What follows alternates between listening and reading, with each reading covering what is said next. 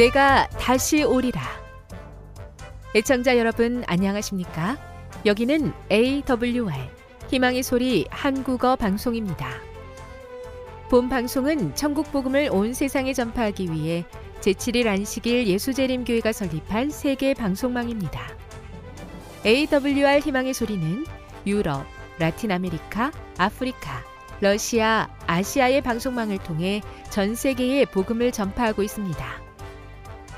AWR 아시아 희망의 소리 방송국은 한국어 방송을 매일 8시간씩 송출하고 있습니다. 희망의 소리 방송은 인터넷과 스마트폰을 통해서도 언제나 청취하실 수 있습니다. 들으실 수 있는 인터넷 주소는 awr.org입니다.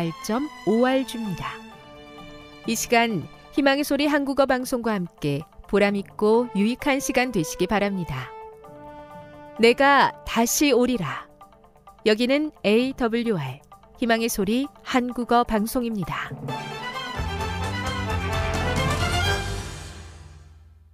주파수 안내입니다. 괌에서 송출하는 우리 방송은 한국 표준시로 새벽 1시 30분부터 2시 30분까지 11,755kHz로 새벽 2시 30분부터 3시 30분까지 3시 30분부터 4시 30분까지 15,530kHz로 새벽 5시부터 6시까지 9,890kHz로 4회에 걸쳐 송출하고 있습니다. 스리랑카에서 송출하는 우리 방송은 한국 표준시로 밤 9시부터 10시까지 15,530kHz로 우즈베키스탄에서는 새벽 3시부터 4시까지 새벽 4시부터 5시까지 9,760kHz로 타지키스탄에서는 밤 9시부터 10시까지 15,255kHz로 송출하고 있습니다. 애청자 여러분의 많은 청취 바랍니다.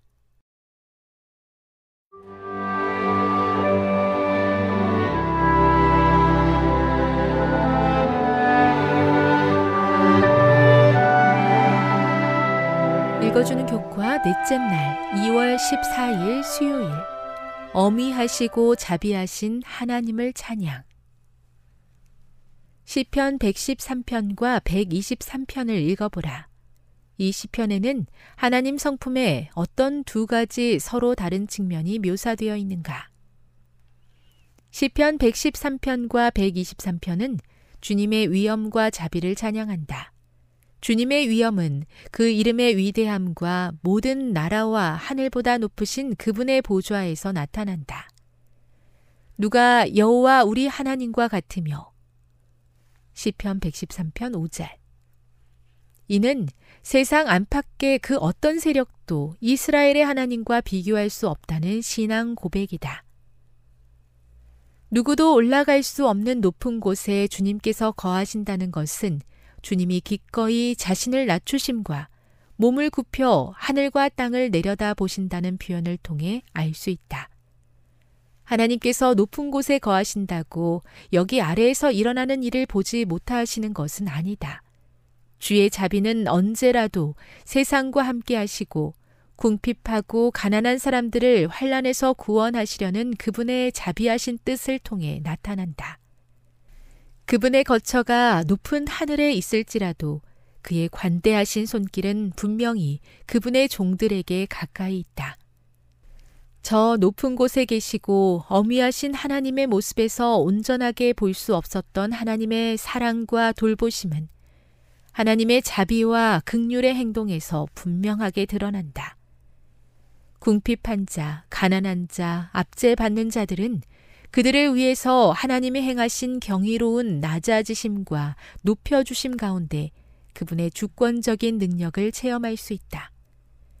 높임 받으신 하나님은 그분의 권능으로 비천한 자들을 높이심으로써 당신의 위대함을 보여주신다. 백성들은 어미하시고 지극히 높으신 하나님께 자유롭게 나갈 수 있다.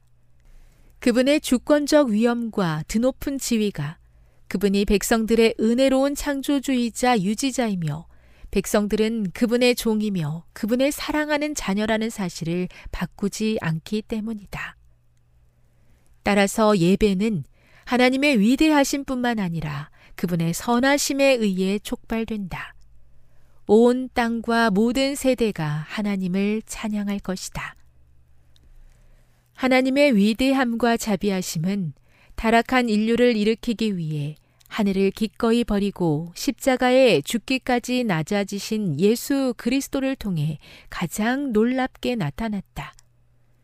하나님을 찬양하고 경배할 수 있는 가장 큰 이유는 하나님께서 우리를 위해 행하신 일, 십자가 밑에서 찾을 수 있다. 교훈입니다.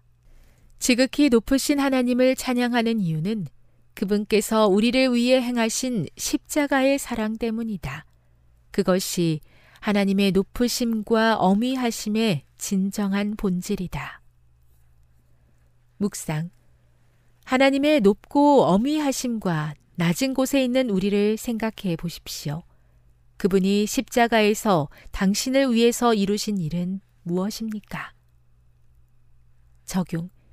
예수님은 우리를 무엇으로부터 구원하셨습니까? 무엇보다 십자가를 마음속에 가장 우선으로 두는 것이 왜 그렇게 중요합니까? 영감의 교훈입니다.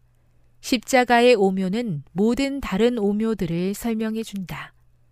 우리를 두려움과 경이감으로 충만하게 해주는 하나님의 속성은 갈보리에서 흘러나오는 빛을 통하여 아름답고 매력 있게 나타난다. 성결과 공의와 권능이 자비와 온유와 부모와 같은 사랑에 혼합되어 나타난다. 우리는 높고 또한 높이 들린 하나님 보좌의 우염을 볼 때 은혜롭게 나타난 그분의 품성을 보고 우리 아버지라는 사랑스러운 그 칭호의 진정한 의미를 이전 어느 때보다 새롭게 이해하게 된다. 각시대의 대쟁투 652 하나님의 선하심과 인자하심을 찬양합니다. 낮은 자리를 높이시고 죽은 자를 살리시는 하나님의 능력이 오늘 우리와 함께 하기를 기도합니다.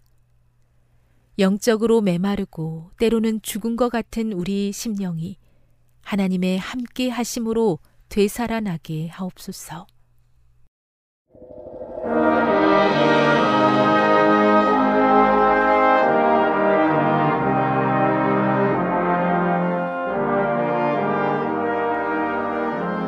시청자 여러분 안녕하십니까? 하나님의 귀한 말씀으로 은혜를 나누는 시간입니다.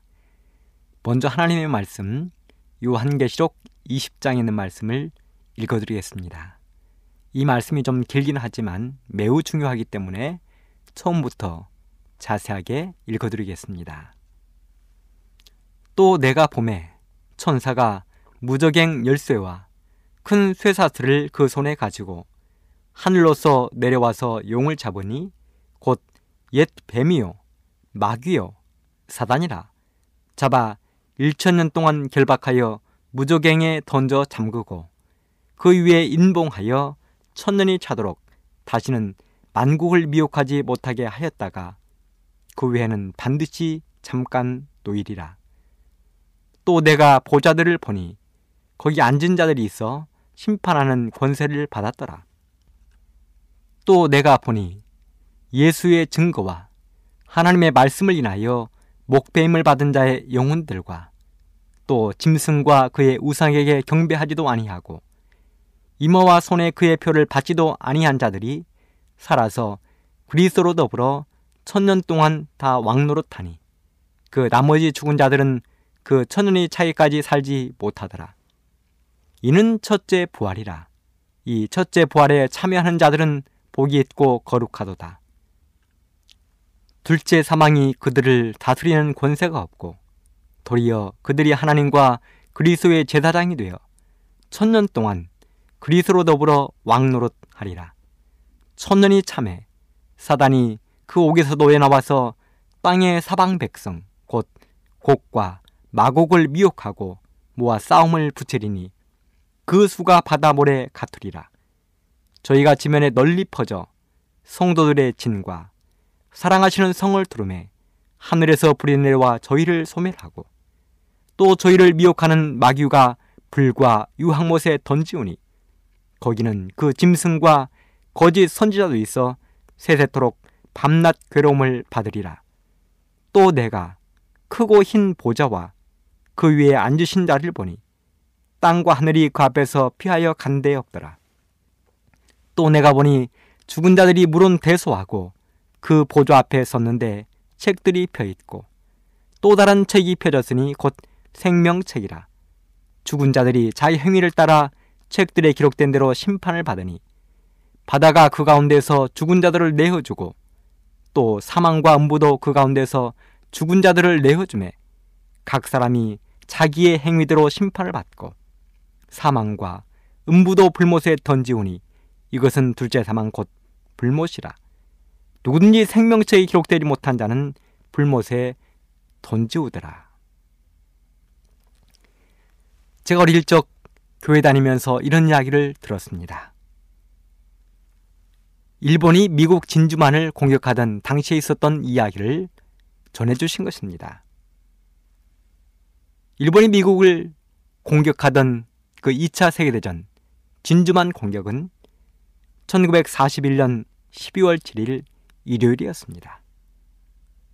일본이 겁도 없이 미국의 해군의 심장부인 하와이 진주만을 공격한 것입니다. 거기는 미국 해군의 모함인 애리조나호가 정박하고 있었습니다. 그런데요, 일본의 기습 공격으로 이 애리조나호가 10분 만에 격침되었습니다.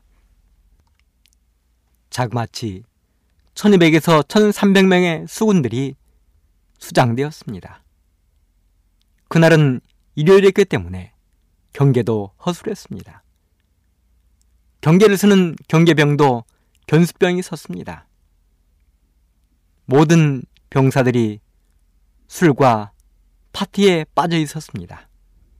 휴가를 가기도 했습니다.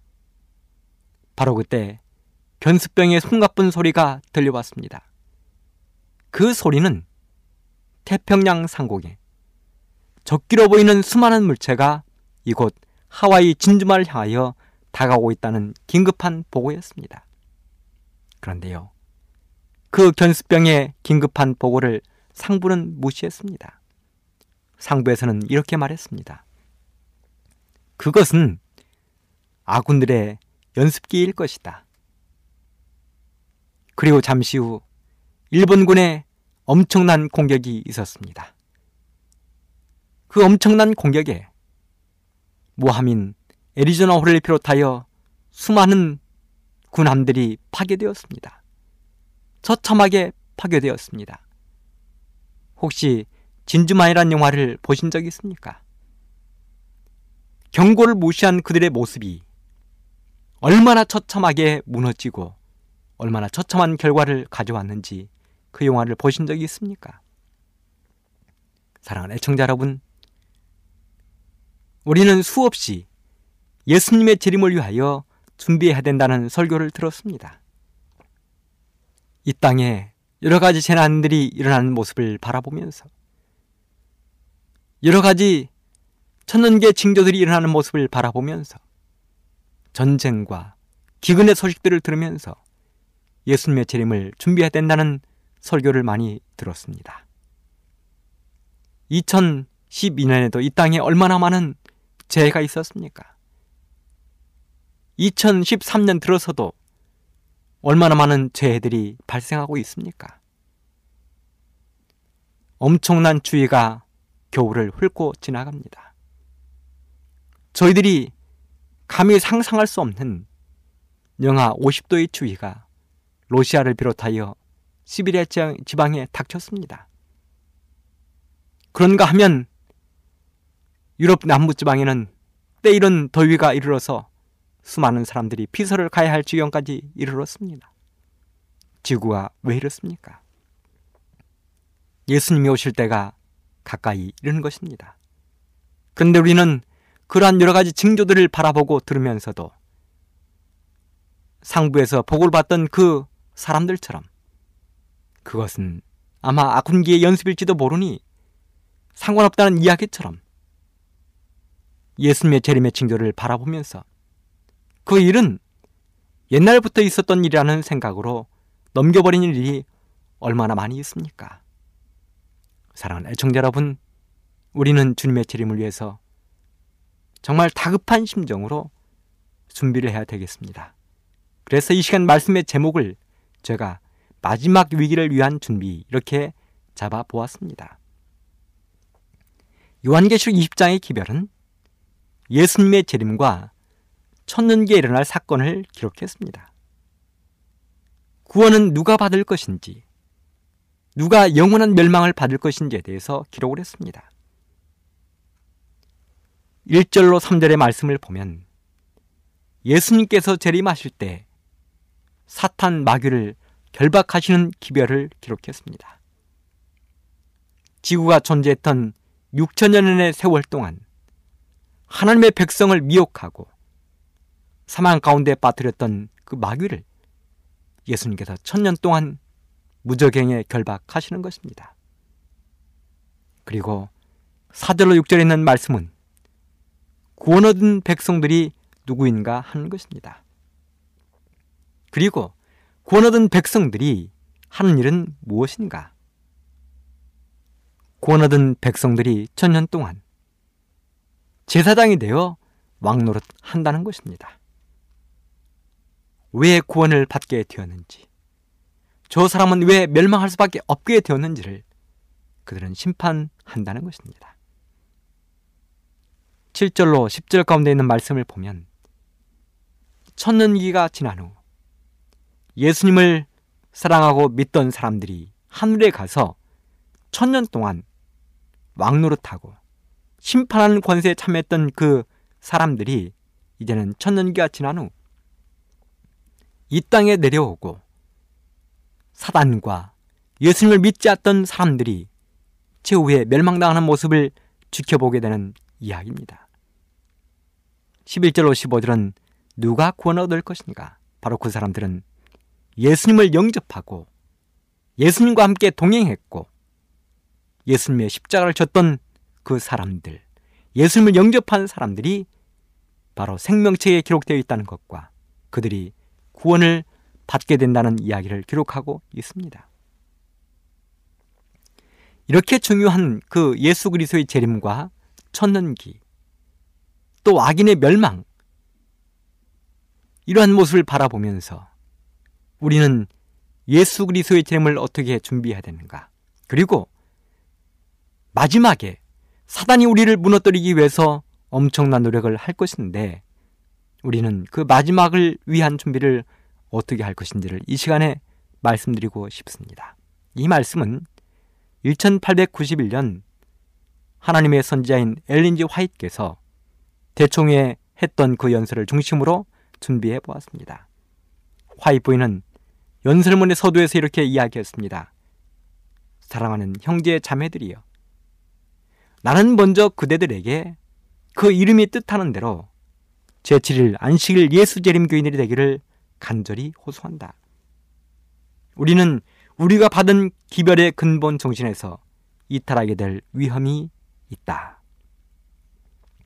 이 말씀을 하시면서 마지막에 닥쳐올 위기를 위한 준비 사항으로 화이트부인은 다음의 다섯 가지를 제시했습니다. 첫째는 참되게 순종하는 자만이 타락하지 않을 것이라는 것입니다. 가래법은 기별 2권 368쪽에 이렇게 기록했습니다. 세상이 하나님의 율법을 무효로 할 때에 참으로 순종하는 의로운 자에게 어떠한 결과가 이를 것인가? 저들 역시도 악의 거센 물결에 휩쓸리고 말 것인가? 허다하게 많은 사람들이 스스로 흑암의 왕의 깃발 아래 있다고 해서 하나님의 계명을 지키는 백성들의 충성심이 흔들리게 될 것인가? 결코 그렇지 않을 것이다.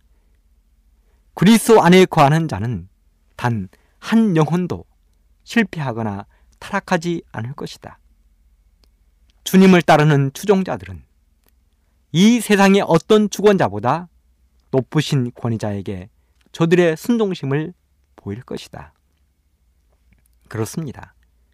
우리가 참되게 순종만 하면 아무리 사탄 마귀가 우리를 유혹할지라도 단 한 영혼도 실패하거나 결코 타락하지 않을 것이라는 사실입니다. 왜 그렇습니까?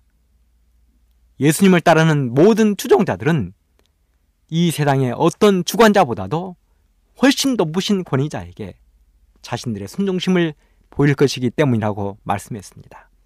그러면서 정말 거룩하게 순종한 한 순종의 모본자를 제시했는데 그 사람이 바로 갈렙입니다. 모세와 함께 이스라엘 백성들을 이끌고 가나안 땅을 향해 가던 충성스러운 종 갈렙입니다.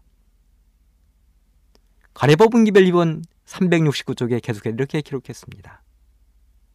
믿지 않는 자들이 하나님의 말씀을 멸시할 때야말로 갈렙처럼 충성된 자들이 앞으로 나서야 할 때이다.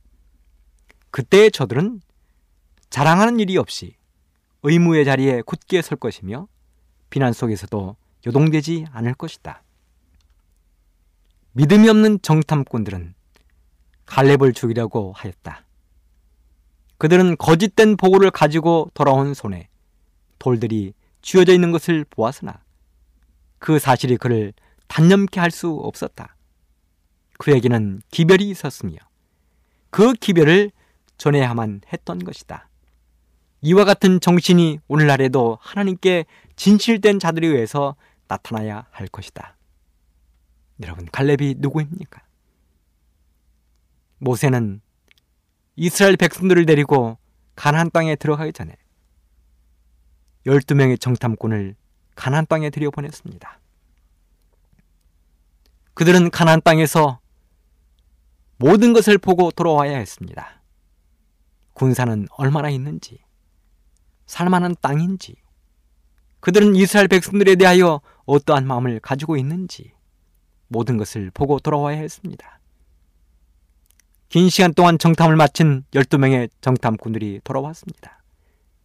그 중에서 10명의 정탐꾼은 참으로 공포스럽고 두렵고 떨리는 보고를 했습니다. 우리는 가난한 사람들 앞에 메뚜기라는 것입니다. 그 이야기를 듣고 모든 이스라엘 백성들이 두려워 떨었습니다. 모세를 원망했습니다.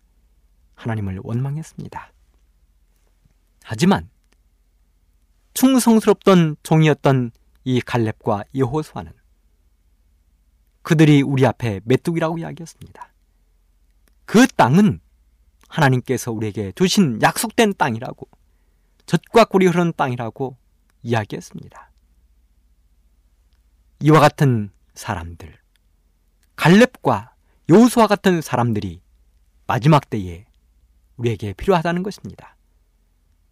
나머지 10명의 정탐꾼들이 갈렙과 여호수아를 향하여 돌을 준비했을 때, 돌을 들여 치료했을 때, 그 돌을 두려워하지 않는 그 믿음, 하나님을 바라보는 그 믿음이 마지막을 살아가는 우리에게 필요하다는 것입니다.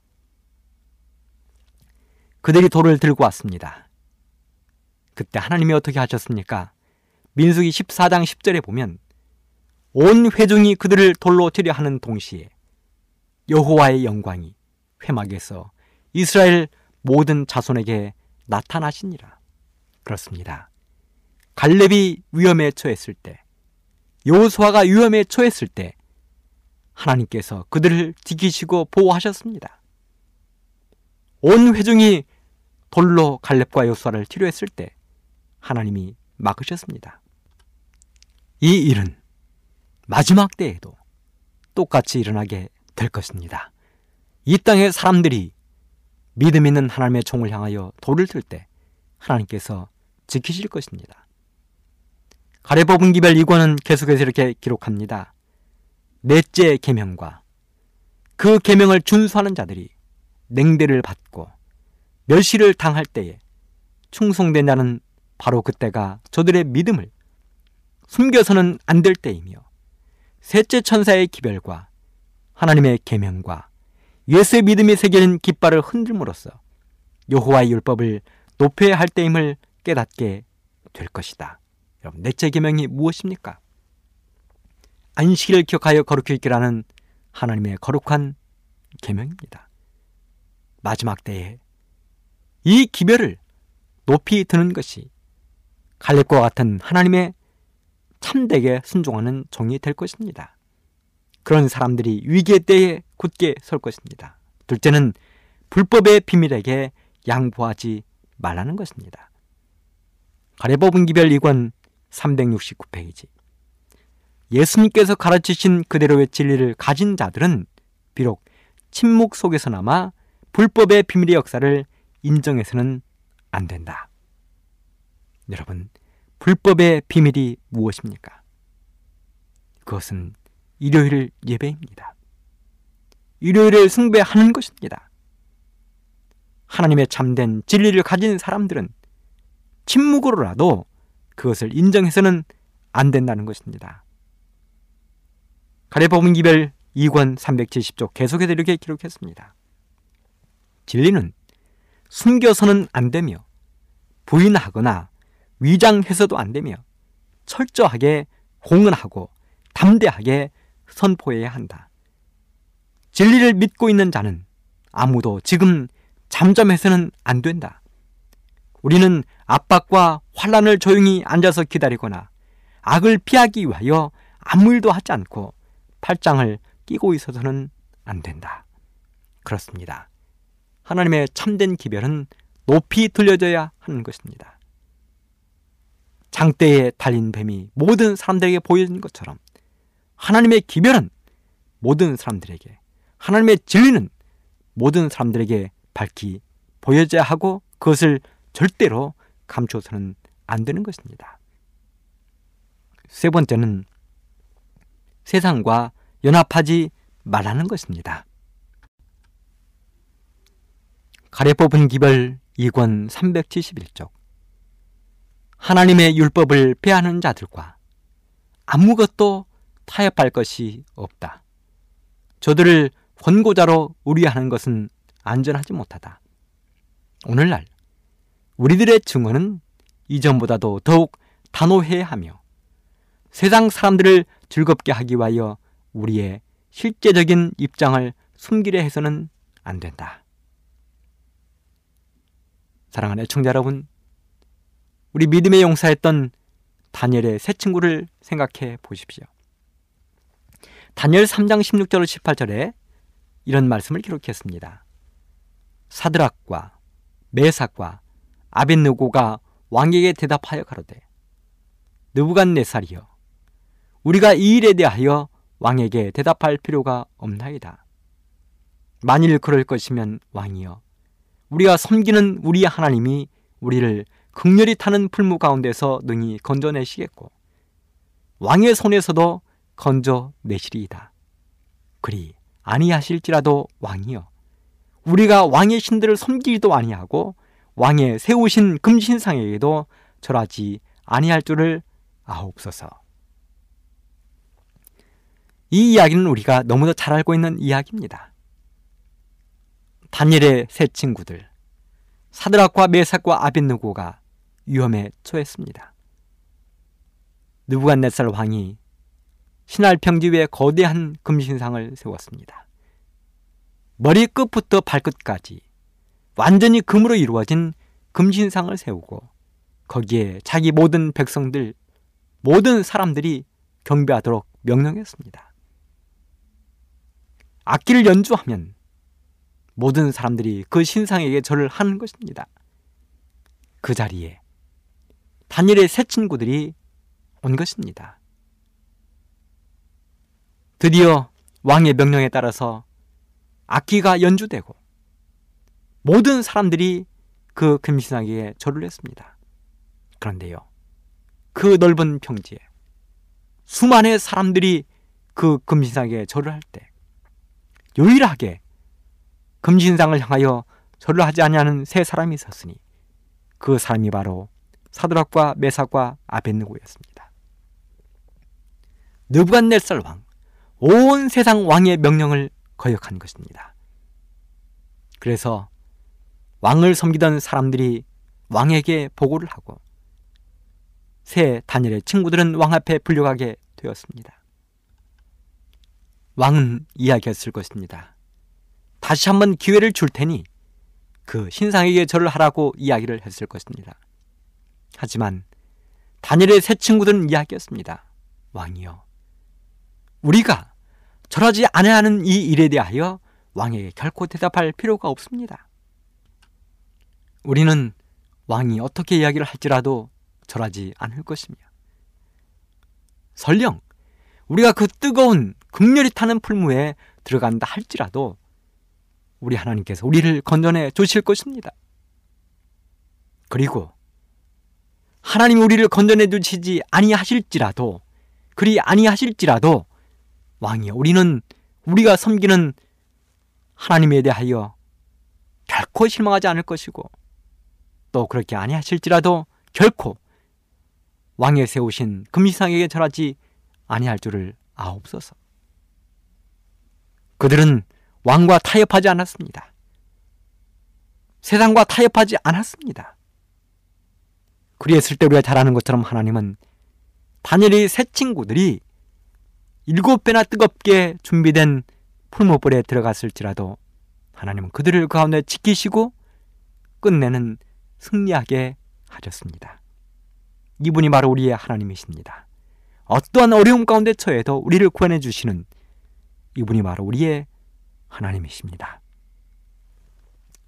네 번째는 기도와 믿음.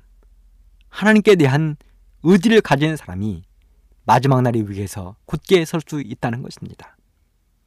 가레보 분기별 2권 372페이지 위험에 처한 이 시대에 무엇보다도 필요한 것은 가장 열렬한 믿음이 섞인 간절한 기도와 사단이 하나님의 백성에게 그의 어두운 그늘을 던질 때에 하나님께 매달려 의지하는 정신이다. 하나님께서는 당신의 백성의 탐원을 듣기를 기뻐한다는 사실을 누구든지 기억해야 한다. 그렇습니다.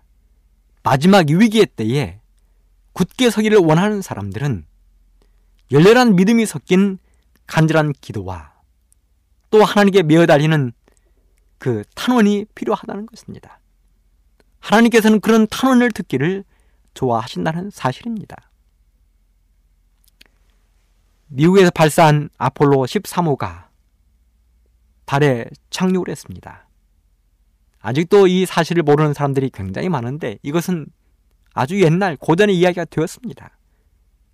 1960년대 이야기입니다. 그런데요. 이 아폴로 13호를 발사할 때 실패 확률이 100만 분의 1이었다고 합니다. 100만 분의 1. 거의 일어날 수 없는 일이 100만 분의 1입니다. 그런데요. 그 100만 분의 1이 현실이 되었습니다. 고장이 난 것입니다. 미국에 착륙했던 그 아폴로 13호가 지구로 무사히 귀환해야 되는데 고장이 나서 귀환이 불가능하게 된 것입니다. 할 수 있는 일이 아무것도 없었습니다. 바로 이때요. 전 미국의 국민들이 기도했습니다. 아폴로 13호가 무사하게 돌아올 수 있도록 해달라고 전 국민이 기도했습니다. 간절히 기도했습니다. 100만 분의 1. 그런데요, 기적이 일어났습니다. 아폴로 13호가 무사하게 지구의 궤도 안으로 진입을 하고 태평양에 떨어졌습니다. 여러분, 그때 도저히 귀환이 불가능한 그 고장난 아폴로 13호에 타고 있던 사람들은 무엇을 하고 있었을까요? 그들이 할 수 있는 일이 무엇이었을까요? 정답은 기도입니다. 그들은 기도하고 있었습니다. 하나님께서는 당신의 백성들의 탄원을 듣기 좋아하신다는 것입니다. 기뻐하신다는 것입니다. 그러므로 사랑하는 애청자 여러분, 특별히 우리 북녘 동포 여러분, 해외 동포 여러분, 여러분에게 힘들고 어려운 일이 있을 때, 여러분의 힘으로 도저히 해결할 수 없는 그런 암담한 상황에 처해 있을 때, 기도하십시오. 하나님께서는 풀무불 속에 들어간 평상시보다 일곱 배나 뜨겁게 해놓은 풀무불 속에 들어간 다니엘의 새 친구도 지키셨습니다. 그 하나님께서 여러분들을 지키실 것입니다. 마지막으로 다섯 번째 단결하라는 것입니다. 가래 뽑은 기별 2권 374쪽 우리가 서로 분리됨으로써 결국 그리스도에게서 떨어지게 되는 것이다.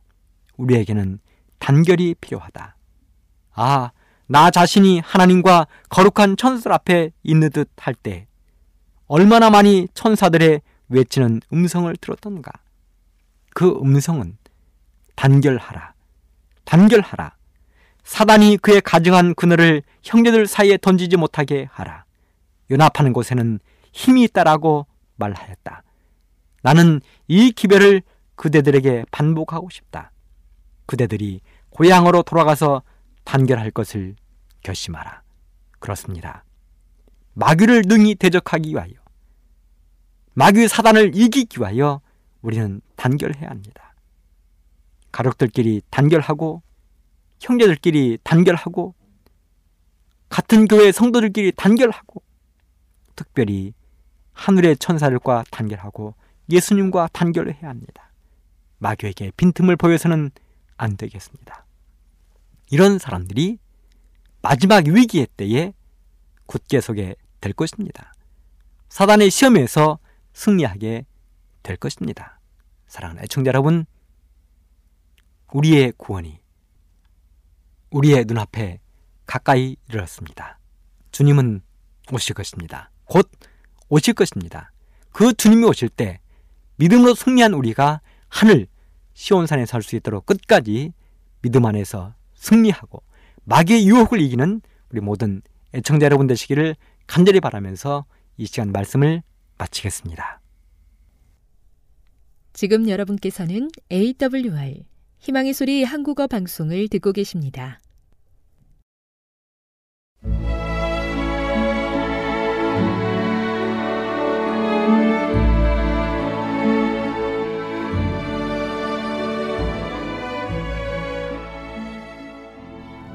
애청자 여러분 안녕하십니까? 명상의 오솔길의 유병숙입니다. 이 시간은 당신의 자녀들과 교회를 돌보시는 하나님의 놀라운 능력의 말씀이 담긴 엘렌지 화이처 교회 증언 1권을 함께 명상해 보겠습니다. 건강 기관 비록 어떤 사람이 건강 유지에 유익을 얻었다 할지라도 배틀 크릭에 있는 교회와 그 기관을 방문한 형제와 자매에게 미친 영향은 이루어진 모든 선을 상쇄하고도 남을 만큼 나쁜 것이었다. 그리고 이 영향은 이곳과 다른 주에 있는 교회까지 미쳐서 하나님과 현대의 진리를 믿는 믿음에 무서울 정도로 파괴적인 일이 되었다. 배틀 크릭을 찾아온 겸손하고 헌신적이고 믿음 좋은 여러 명의 그리스도인이 거의 불신자가 되어 돌아갔다. 이런 일의 일반적 영향은 우리 형제 중 가장 겸손하고 가장 헌신적이고 가장 선량한 매우 많은 사람에게 건강 개혁을 반대하는 편견을 일으키고 나의 증언과 현대 진리를 믿는 믿음을 파괴하였다.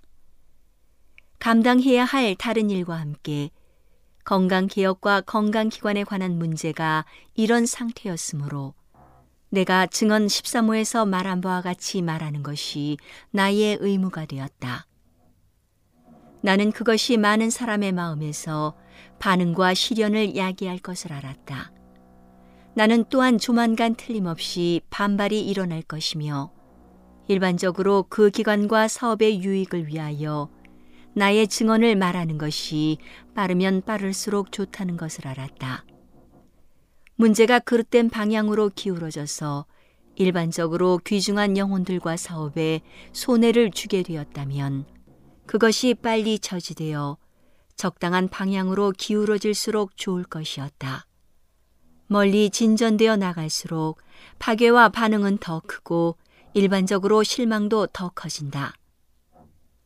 잘못 지도된 사업은 그와 같이 중단되어야 하고 잘못을 교정하여 올바른 방향으로 다시 출발하기 위한 시간을 가져야 한다.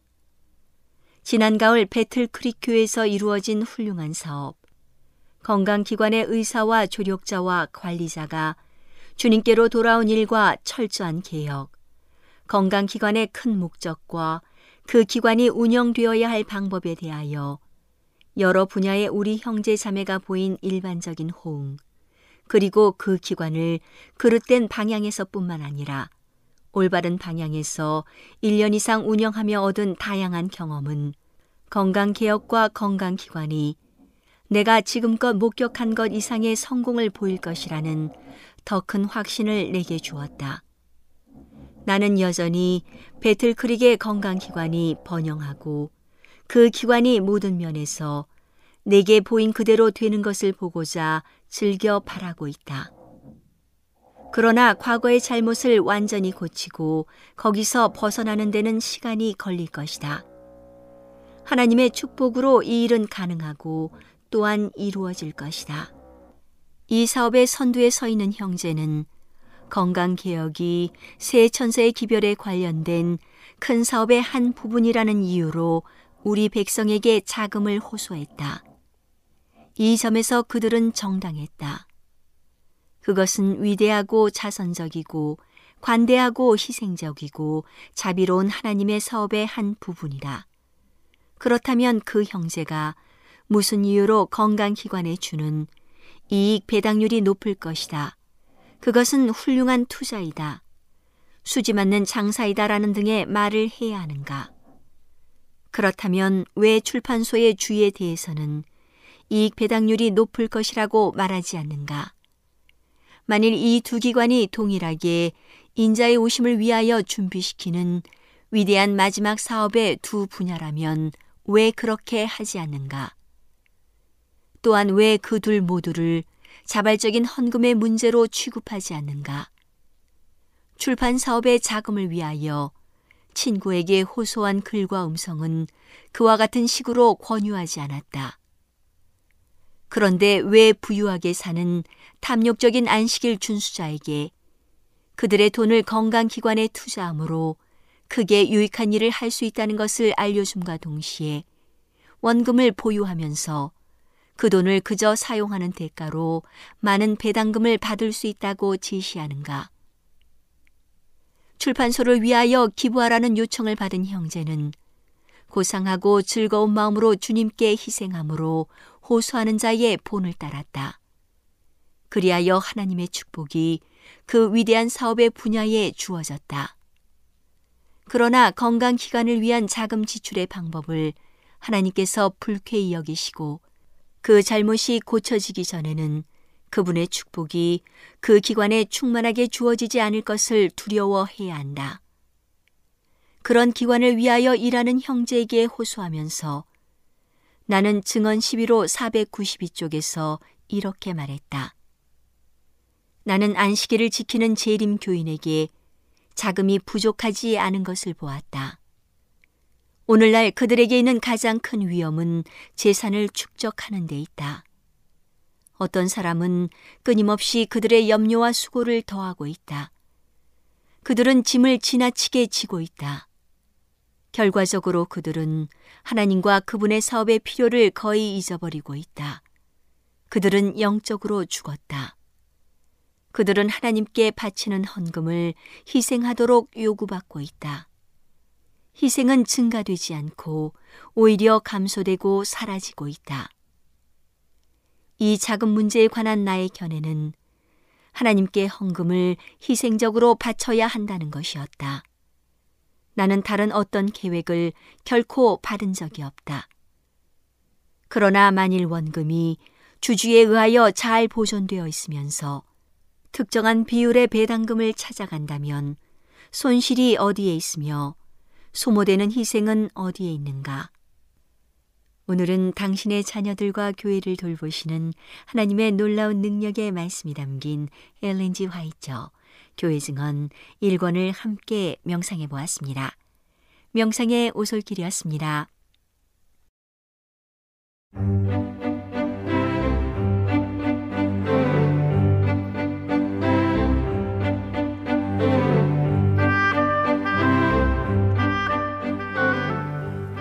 여러분 안녕하세요.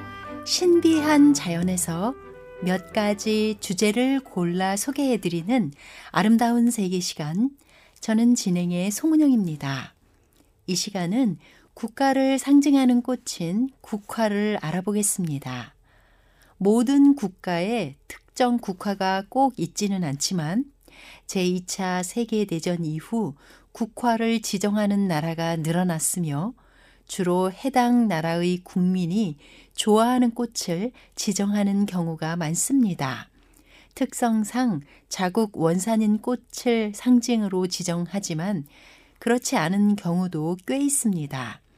국화는 온 국민이 조국의 상징으로 소중하게 여기는 꽃이기에 그 의미가 남다릅니다. 미국의 국화는 하나가 아니고 주마다 각각 다릅니다. 주마다 영토가 넓고 개성이 각기 달라 하나의 국화로 의견을 모으기가 어려웠습니다. 그래서 인디애나주의 국화는 튤립이고 버지니아주는 미국 산딸나무, 미주리주는 산사나무, 캘리포니아주는 캘리포니아 포피, 하와이주는 히비스커스입니다. 튤립은 네덜란드의 국화로도 유명하죠. 겨울에도 춥지 않고 습한 토양에서 자라기 때문에 네덜란드의 기후 조건에 잘 맞습니다. 이런 특성을 이용해 네덜란드는 튤립 재배에 매진했고 세계 제1의 생산국이 되었습니다. 튤립을 국화로 삼을 만큼 네덜란드에서 이 꽃은 명실상부한 국가적 상징입니다. 본래 튤립은 중앙아시아가 원산지로 오스만 제국의 궁정에서 애호하던 꽃이었습니다. 유럽에는 16세기 중엽 아랍으로부터 전해지기 시작했고 네덜란드에는 1593년 식물학자 샤를드 레클루주가 터키에서 처음으로 들여왔습니다.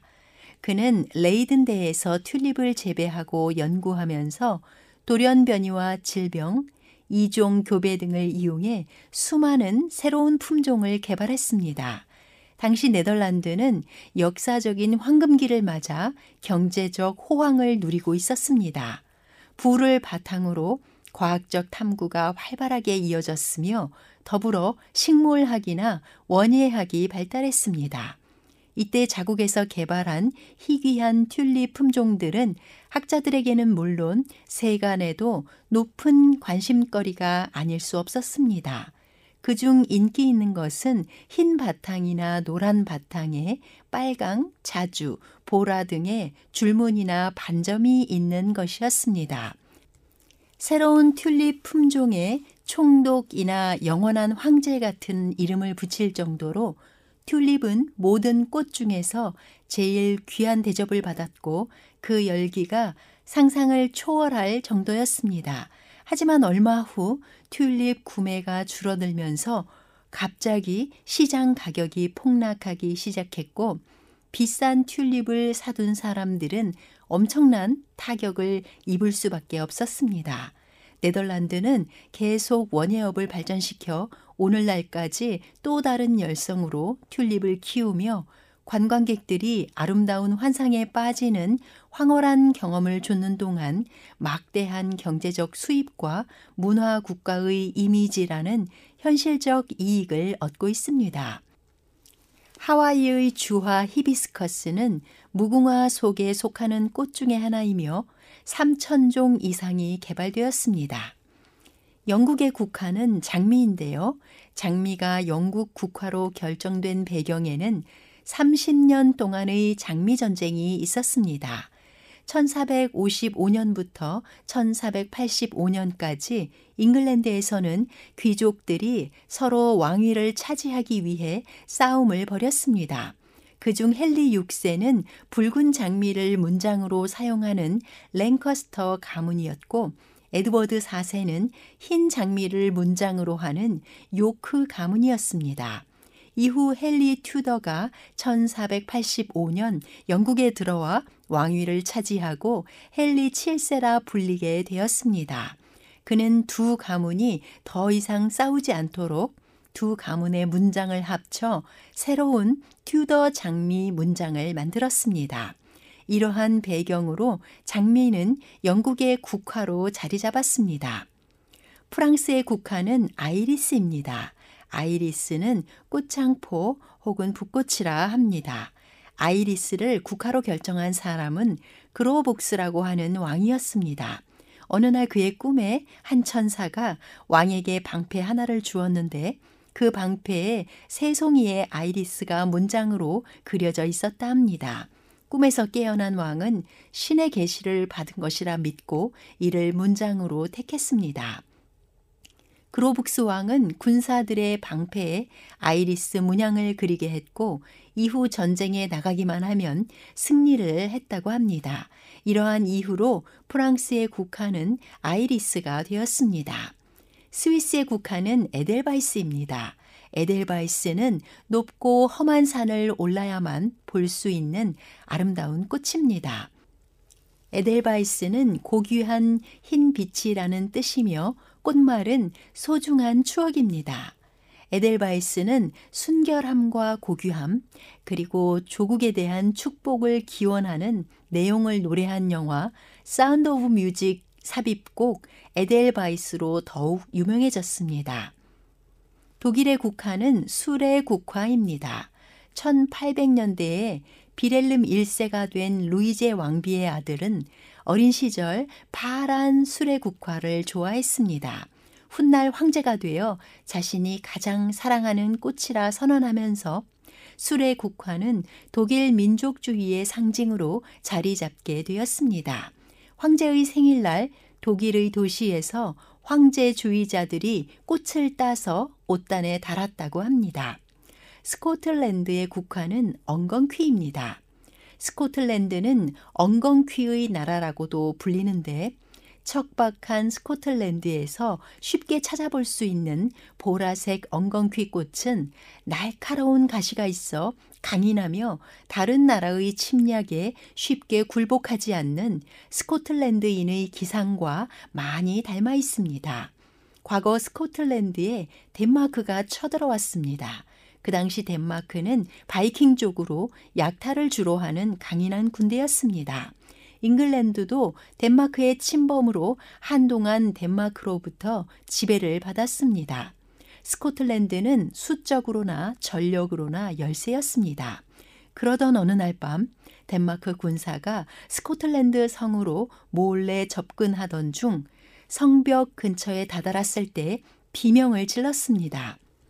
성벽 주위 아무렇게나 피어 있던 엉겅퀴 가시에 찔렸기 때문입니다. 스코틀랜드군은 이 비명 소리를 듣고 바로 역습을 하여 극적으로 승리했습니다. 이 일로 엉겅퀴가 나라를 구한 꽃이라 해서 국화가 되었고 1파운드 동전에도 새겨지게 되었습니다. 베트남의 국화는 연꽃입니다. 연못에서 새벽의 꽃인 연꽃보다 더 아름다운 것은 없다. 베트남의 유명한 민요에서 연꽃을 묘사한 대목인데요. 베트남 사람들은 연꽃을 우아하고 순수한 꽃이며 평온과 헌신, 낙관적인 미래를 상징하는 꽃으로 여깁니다. 연꽃은 인도의 국화이기도 합니다. 힌두교적인 배경을 가진 연꽃은 부와 번영을 상징하는 꽃으로 인도 문화와 깊은 관련성을 가지고 있습니다. 싱가포르의 국화는 난초입니다. 싱가포르에는 3천여 종의 진귀한 난초를 전시하는 정원인 국립 난초 정원이 있을 정도로 난초에 대한 관심이 특별합니다. 마태복음 6장 29절에는 그러나 내가 너희에게 말하노니 솔로몬의 모든 영광으로도 입은 것이 이 꽃 하나만 갖지 못하였느니라 기록합니다. 꽃 하나에는 하나님의 생명의 법칙이 숨쉬고 있으며 신적인 기운이 드러나 있습니다. 그래서 최고의 영광을 누린 솔로몬도 이와 같은 아름다움으로 자신을 두르지 못하는 것입니다. 하나님의 자녀들에게는 하물며 너희일까 보냐 하고 말씀하시며 그분의 사랑을 나타내 주십니다. 하나님의 이러한 사랑에 감사합니다. 여러분 안녕히 계십시오.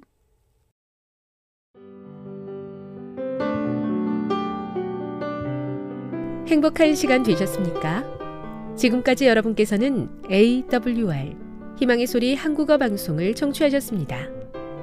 방송을 청취하시고 문의를 원하시는 분은 우편번호 02461 대한민국 서울시 동대문구 이문로 1길 11 희망의 소리 방송부 앞으로 편지나 엽서를 보내주시거나 지역번호 02-3299-5296에서 8번으로 전화 주시기 바랍니다.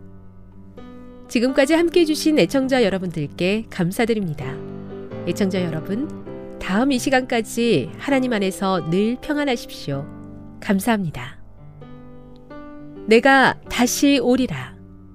여기는 AWR 희망의 소리 한국어 방송입니다.